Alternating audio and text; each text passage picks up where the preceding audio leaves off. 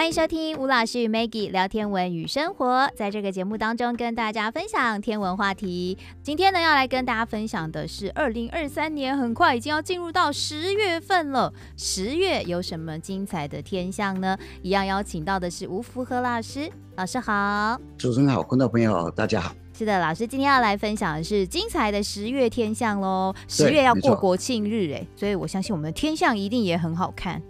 没错，嗯、呃，我们今天要来跟各位分享精彩的十月天象。嗯，首先要来跟各位分享太阳跟五大行星在十月份里面它的动态。是，太阳在十月里面，它会从侍女走到天秤座。嗯，不过大部分时间都会在侍女座。那在十月初到十月底的时候，太阳它会越来越早下山，越来越晚升起来。对啊，秋分过了，开始昼短夜长了。对，就昼短夜长哈，然后就早点睡觉，对、啊，然后晚一点起来，就这样子啊。老师以前我不喜欢昼短夜长，哎，是因为开始看星星之后，现在就觉得四季都很美好。哎，在十月初的时候，太阳。大概是傍晚五点四十五下山，嗯，那下山以后天空还亮亮的，所以再隔二十到三十分钟，你再看天上的星星，就看得非常清楚。嗯，到了十月底的时候，它大概傍晚五点二十五分就下山了。那当然你一样做啊，大概二十到三十分钟做看天上星星。那在十月初的时候，太阳五点四十五就升起来了。嗯，那在二十到三十分钟以前。大概是五点十分左右了，还可以看星星，哎、呃，还可以看星星。好，赶快看看完有太阳就影响你关心了。那到了十月底的时候，太阳会越晚升起来，还会有点像人，你知道吗？因为冬天啊很冷，你知道吗？大家窝在被子里面了，就很晚才爬起来。那五点五十五分左右才升起来，嗯，所以啊，你一样抓二十到三十分钟以前看天空的星星，嗯，这是十月份太阳在天空中的位置，它的动态。那接下来我们看五大行星。五大行星第一颗水星，它会从狮子走到侍女，走到天平。那你会发现哦，它一直在追太阳，嗯，所以接近太阳看不到它，嗯，即使要看也不容易看到它。所以水星哦，你在十月哦，大概就不要抱太大的希望啊，就这样子。嗯，那金星呢，在十月的时候，它在狮子座，星等负四点七等到负四点四等。非常亮，嗯，那金星它在凌晨两点四十分升起来，所以有早起习惯的人不要被它吓到，嗯，哇，天空一颗很亮的星星，那一颗就叫做金星。那十月十号啊，金星合月，那金星合月的时间是落在傍晚的五点四十四分，金星在月球南方大概六点五度了。那因为金星你要凌晨才看到它。嗯，在十月十号过了十二点，十月十一号的凌晨，金星还在月亮牌也可以看。对啊，到时候月亮是很细啦，所以说不定金星比月亮还要闪耀很多。对，嗯、那个感觉会这样子哦。那十月二十四号这一天，金星西大距哦。以前我们也讲过嘛，内行星东大距、西大距，就是看内行星最好的时间。第一个位置适合。啊，第二个就很亮的时候啊，对。那十月二十四号，金星西大距，西往东看，东大距往西边看。嗯，如果往西边看就要黄昏，往东边看就要凌晨。嗯，刚刚有讲嘛，金星凌晨两点四十分才升起来啊。嗯，那这时候金星的星等负四点七等，哇，负四点七等，说很亮啊。嗯，对，真的很亮。那火星哦，会从侍女走到天秤。根本就是跟着太阳在走啊，就这样子啊，嗯、对，所以接近太阳看不到，嗯，所以你就放弃啊。是水与火，水火没有不容，但是我们就不用 看了。那木星呢、啊？目前在白羊座，嗯，它，大概晚上八点升起来啊，九月份大概八九点出去外面散步哦，就在东方的天空。非常亮的一颗星，嗯，因为它负二点八等到负二点九等啊。对啊，哦，所以啊就非常亮了啊。嗯，那十月二号那一天，木星合月，哦，发生在那一天的中午十一点二十分。哦，这个时候白天你看不到嘛，哈，嗯，等八点以后你看到，当然月亮跟木星会稍微远一点点，月亮旁边那一颗亮星就是木星啊。那十月二十九号又一次，嗯哼，木星合月，那发生的时间是在。傍晚的四点十四分哦。而且那天真的是相互争辉哦，因为也是农历十五，月亮很亮。嗯，所以木星哦，可以说是十月天空行星的一个大重点啊。负二点八等到负二点九等哎，嗯，啊，因为金星哦要凌晨嘛，对不对？比较辛苦。那木星哦，太阳一下山吃饱饭出来要八点左右，你就开始看到它了啊。嗯。那土星呢，目前一样在宝瓶座，嗯，星等大概零点五等到零点七等。那上半月的时候啊，大概凌晨两点到三点之间下山。嗯，下半月的时候，它会在凌晨一点到两点之间下山，代表什么意思呢？它会越来越早下山，所以你要看土星，也要这这个时候下半夜啊。凌晨他就下山去啦哦，会越来越早下山了哈。对，九月份我在看土星的时候，我觉得也蛮不错，因为在都会虽然说光害大啦，是但是稍微到一个公园啊，周边没有那么多亮的建筑物的时候，其实抬起头来啊，就是大概晚上也是九点十点散步走路，有没有好多人哦？现在然后就抬头看，哎、欸，有大三角在天空嘛哦，然后往南，如果面对南方，其实就会看到。呃，一颗很亮的星星，在比较低角度的位置，就北落师门。我们之前也跟大家介绍过，然后就在北落师门跟三角大三角的中间，那一颗也是很亮，就土星。所以就是，哎，这个大三角、土星、北落师门，大概在都会地区光害严重的地方，就这几颗亮星。是，嗯，那当然了，在十月二十四号那一天早上的七点十四分，嗯，会发生土星合月。那土星会在月球北方的二点七八度，嗯。那当然，这时候白天呐、啊，要等太阳下山以后，你可以在月亮的北方啊，它的旁边看到一颗比较亮的星，那一颗叫做土星。嗯、所以在十月里面呢、啊，太阳的动向跟五大行星的动态啊，大概就是刚刚所叙述的这个样子啊。是。那十月里面呢、啊，还有一个就是比较知名的流星雨，叫做猎户座流星雨。嗯。这个猎户座流星雨是发生在十月二十二号。嗯。那那一天是农历初八，月亮会在晚上的十一点四十分才会下山。嗯，所以其实月光的影响不大。为什么会这样子？因为猎户座流星雨它的辐射点是在猎户座的最亮星星参宿四的北方。哦，也就是说，你从南方看过去的猎户座，刚好在仰角六十度的地方。嗯，那因为你面向南方，头顶的后面就是北方。嗯，那生锈是会在你的左边，嗯、左边的往头顶那个方向啊，那个位置啊，就是辐射点的位置。嗯，那这个辐射点呢、啊，是晚上十点才升起来。哦，所以月亮下山，辐射点升起来。嗯，辐射点越高，猎户座流星雨的流星会越来越多。嗯，这个流星雨的极大期通常都落在十月二十一到二十二，那今年落在十月二十二号啊。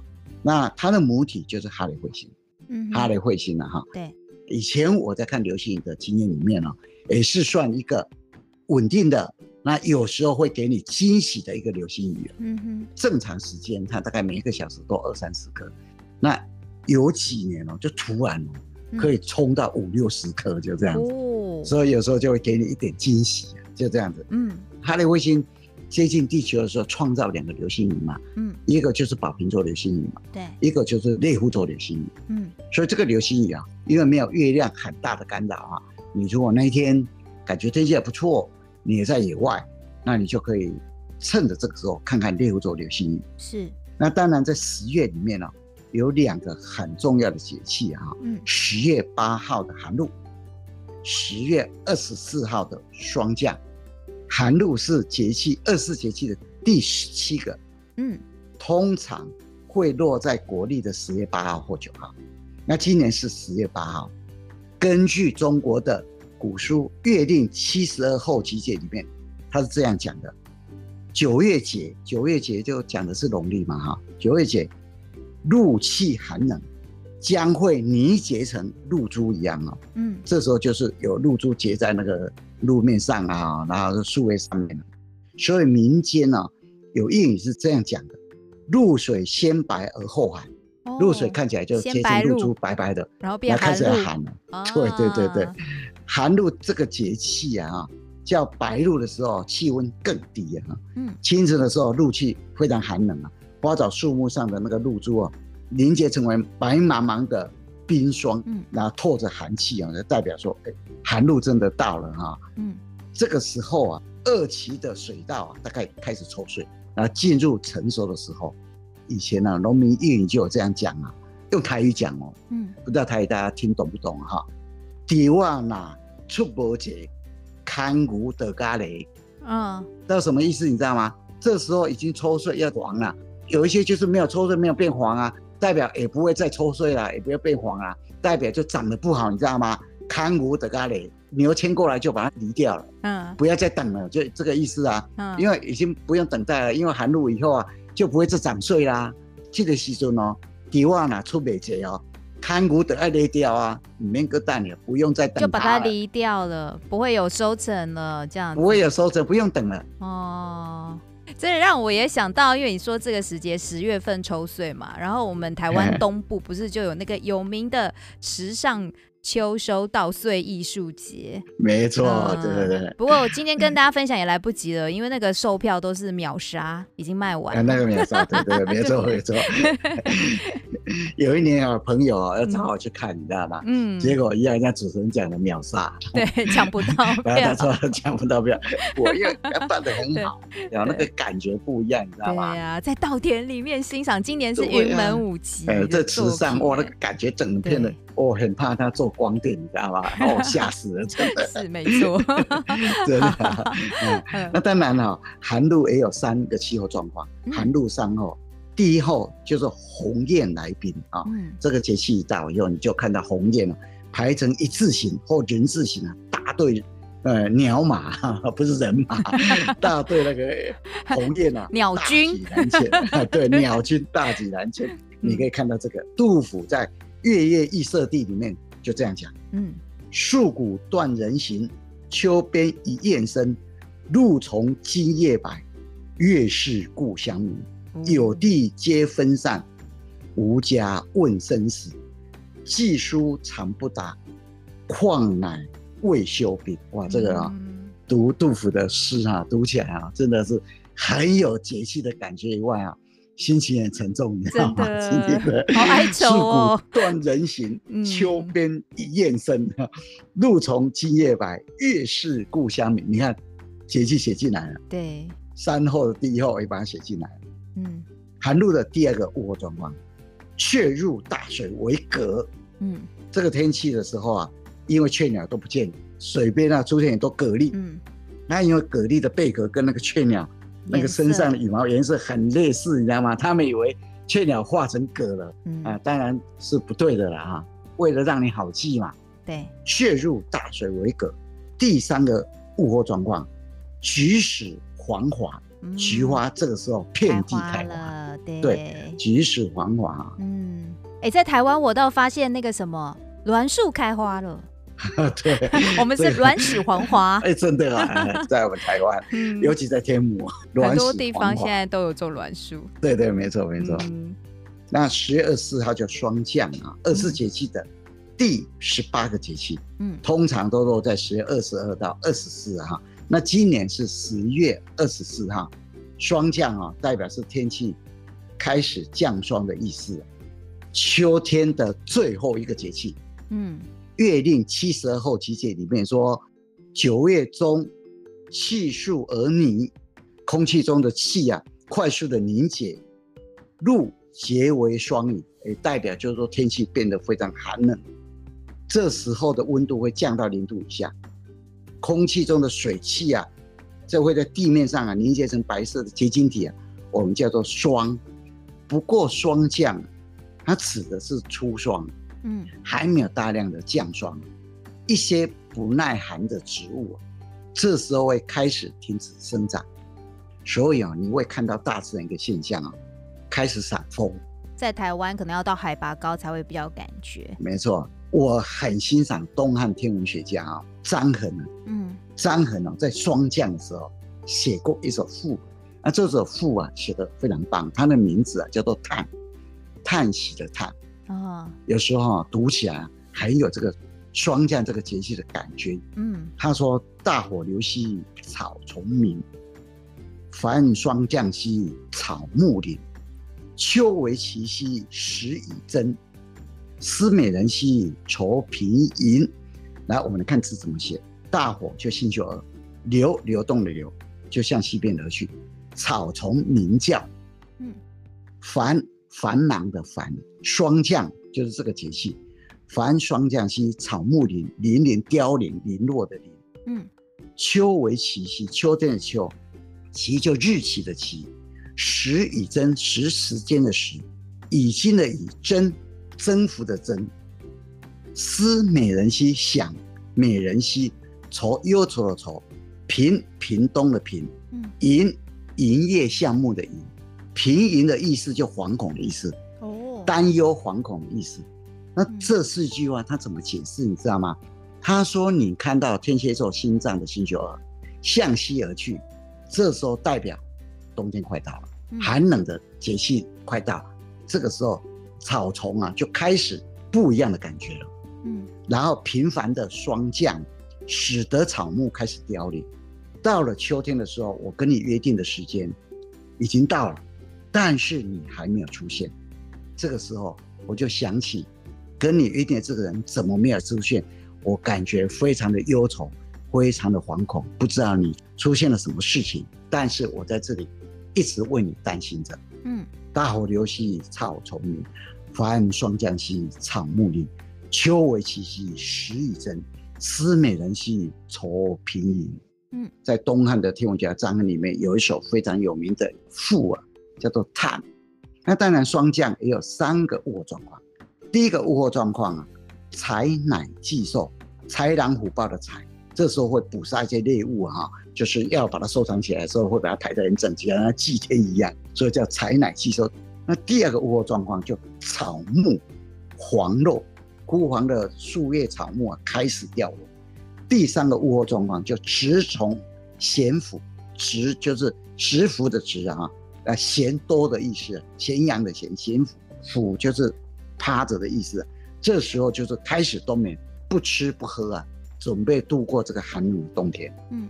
霜降有三个物候状况：一后采乃祭兽，二后草木黄落，第三后蛰虫咸腐。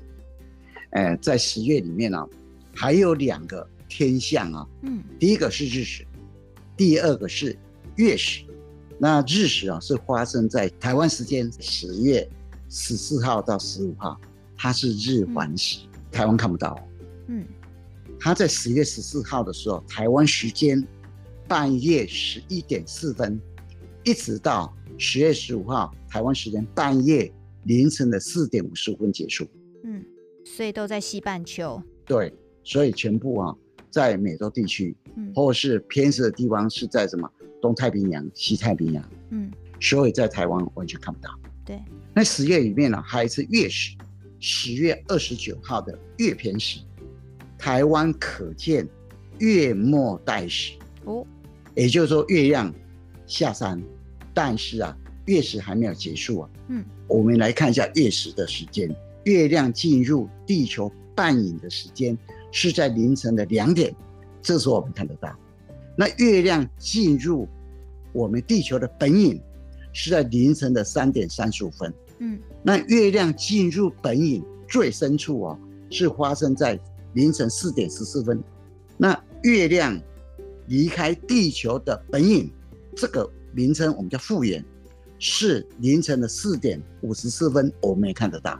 嗯，不过月亮离开地球的半影的时间是早上的六点二十八分，我们看不到。为什么？因为十月二十九号那一天，台湾地区的月亮下山时间是在六点零七分左右。嗯，所以半影时钟的这个时间，也就月亮离开地球半影的这个时间六点二十八分，月亮已经下山去了。好，所以我们就把十月二十九号这一次的月偏食，台湾可见叫做月末待食。嗯，那十份呢？其实它不大，嗯，它只占了百分之十二点二而已，所以小小的一部分了啊。嗯，不过当然月偏食也难得了哈，你如果早起习惯的人啊。啊，你大概就可以看一下，注意一下啊。嗯，那十月份里面除了这些天象以外啊，当然我们现在每一个月份呢、啊，都会来跟各位分享一下怎么辨认一些季节的星座。嗯，我们要在十月、十一月、十二月来跟各位分享怎么辨认秋天的星座。那我们常常啊，在辨认秋天的星座，分成三个部分来辨认。第一个，仙后座跟王族星座；第二个部分，秋季四边形和秋季大勺子；第三个部分就是秋季蓝天三角形跟水族星座。嗯，所以我们今天要来跟各位分享一下辨认第一个部分，就是辨认。先后座跟王主星座，嗯，所以在秋天哦，我们就抓一个时间来做一个假设，譬如说今天是十月一号晚上九点左右，那你要辨认秋天星座，我们建议你面向北方，嗯，那你面向北方的时候，这时候你的左手边是西边，右手边是东边，东边，然后这个时候你往右手边看。在右手边的东北方上面，大概仰角十到二十度左右，你可以看到一个横的，很像英文字母 M 的形状，嗯，M 字形的那个形状，嗯，那一个星座叫做仙后座，也很像山，很像山，连横躺啊。那 M 不是有两个缺口吗？嗯，那个缺口是对着北方的，那你就找对了，那个星座叫做仙后座，嗯，这个 M 的形状里面有五颗亮星。我们会建议你这五颗亮星啊，中文名字要把它记起来，嗯，因为它这正是秋季星座非常重要的五颗亮星，嗯，先后座的五颗亮星，你记起来以后啊，对你认秋季星座一定有帮助。那我们就来看这五颗亮星是什么星星，这 M 形状哦，等于就是说你面向北方，那右手边的这个 M 形状啊，这个缺口是朝向北极星的方向的哦。那上面有两颗星星，这两颗星星的左边那一颗叫做王良一，右边那一颗叫王良四。王怎么写？三横一竖王，优良的良，中国字的一二三四的一。嗯，王良一，王良四。那王良是谁？春秋时代晋国一个大夫，叫做赵襄子的一个马车夫，是一个非常优秀的一个车夫，叫做王良啊。过世以后就把它升上去，变成中国的一个星官。所以这个 M 上头那一个，从左边往右边，左边王良一，右边王良四，就这样子。那王良一，你从左边开始，王良一画向王良四，那就弯回来画下来，不就突出的地方吗？那一颗星星叫策星，战国策的策，意思就是骑马的时候的马鞭。那个策啊，就是马鞭的意思。嗯。那横躺的底下也有两颗星星啊，你一样从左边往右边看，左边那一颗叫做格道二，然后右边那一颗叫格道三。阁怎么写？就是阁楼的阁，呃，外面是个门，里面是个别的个，道是道路的道，阁道就是什么？就是皇帝御花园的车道，叫做阁道。嗯，所以哦，上面两颗从左边往右边，王良一，王良四。那下面那两颗从左边往右边，隔到二、隔到三，今天吐出来叫做侧星。所有整个五颗星星呢，从上面左边往右边，再往侧星，然后再弯回来，王良一、王良四，侧星，隔到三、隔到二。你如果一次左往右，王良一、王良四，侧星，隔到二、隔到三，嗯，就这样子。你从王良一往王良四画一条线。画过去以后，虚线就往后延；隔道二往隔道三画条线，虚线也往后延。那这两个线的虚线会有个交点啊，这个交点再跟侧心画一条线，把这个虚的交点到侧心这个距离当一个模式，虚的交点往侧心这个方向哦，把侧心当一个起始点，那这个距离当一个模式，五倍的地方往左手边画过去，就可以找到一颗二等的星星，嗯，那一颗就北极星。对。所以春天、夏天用北斗七星扫火那两颗星来找北极星。春天、夏天过了以后，秋天、冬天，北斗七星下山去了，你要用仙后座来找它。嗯，所以啊，你就用王良一往王良四画条线，这个线西线往后延，隔道二往隔道三画条线，西线往后延，一个焦点，这个虚的焦点跟侧线有个距离，然后方向就从虚的焦点往侧心画过来，以侧心当起始点，方向就是西焦点，然后朝着侧心画过来五倍的地方，找到一颗二等的星星，这一颗星星就是郭成一小熊座的阿尔法星，现在的北极星。嗯、好，那仙后座你会认，你找到北极星，找到了小熊座，那当然我们来找王族星座。那既然它是先后，后一定是结过婚，他的先生一定是王，又是天上的神仙，所以他的先生一定叫先王。嗯，先生跟太太散步走在一起，你会看到一个情况，先生通常都走在太太的前面，但是他要保护太太，又不能离得太远，所以就在先后座的旁边。那走在前面的意思是什么？一定是先王先从东边升起来。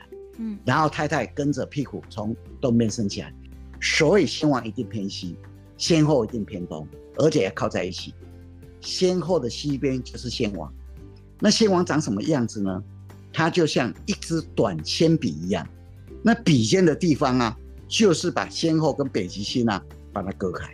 哦，所以它就像一个短铅笔，上面是一个长长的长方形。嗯，靠近。北极星跟先后到中间的时候，它就收起来，收起来就变成一个短铅笔的笔尖一样，嗯，把先后座跟北极星隔开，所以它会在北极星跟先后座的中间。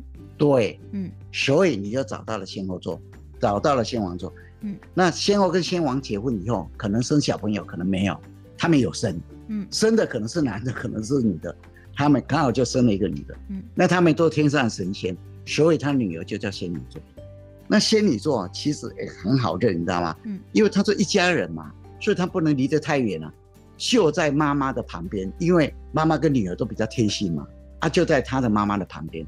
面向先后座以后啊，你往稍微头顶找，你可以看到一个秋季四边形，有一颗星星就是仙女座的头。嗯，那这个仙女座的头你找到以后，你就往东北方画，可以看到两三颗星星呢，跟那个仙女座的头啊，那个叫必须画下来是一个阿拉伯数字的一。把东方跟北方隔开，画向东北方，那个就叫仙女座，有点弯弯的哦，弯向她妈妈哦，所以你就可以找到仙王、仙后跟仙女座就这样。嗯，那仙女长大成人以后啊，可能选择嫁人，可能选择不嫁人。她选择嫁人，因为她被吊在那个悬崖上面，要被鲸鱼吃掉，你知道吗？刚好一个英雄救了她。既然是英雄，又天上的神仙，所以她的先生叫英仙，救了她以后，当然就嫁给他。嗯，她的先生叫做英仙。英仙座，那怎么去找英仙座？你就把仙女身上的阿拉伯数字一往那个方向东北方画下来，再用仙后座它的岳母侧心往格道山画一条线，也是往地平线画。仙女的一字跟侧心格道山的一字虚线的地方有个交点，那个交点就是英仙座的心脏，英仙座的阿尔法星。中文名字叫做天船山，嗯，天空的天，帆船的船，中国字的山，英仙座的阿尔法星，天船山。那英仙座就从天船山这个地方当一个分叉点哦，很像中国字啊，进入的入，横写的入一样，嗯，那它的入的分叉点就在天船山，这个星座就在英仙座，对，它就横躺了，地平线上面横躺。所以你就可以找到仙女，找到英仙，找到先后，找到先王，整个叫做王族星座。嗯，辨认秋季星座你要分三个部分来认。第一个部分先后座加王族星座，第二个部分秋季四边形加秋季大勺子，第三个部分秋季蓝天三角形加水族星座。嗯，我们就一个月一个月来跟各位分享。好，那我们今天就先跟各位分享到这个地方。对，像前一阵子，因为八月份英仙座流星雨还蛮夯的，所以也许当时大家可能手机也会打开来找一下英仙座在哪里。那整个秋季所谓王族星座的部分，其实都聚集在一个大的区域里面。那如果哎、嗯，你那时候有试着找找看英仙座在哪里的话，其实大概往那个方向找，这几个我们今天讲的王族星座都可以找得到哦。好，那一样呢，感谢吴福和老师带来精彩的十月份的天象分享以及秋季星空电视的部分谢谢老师。谢谢谢谢大家。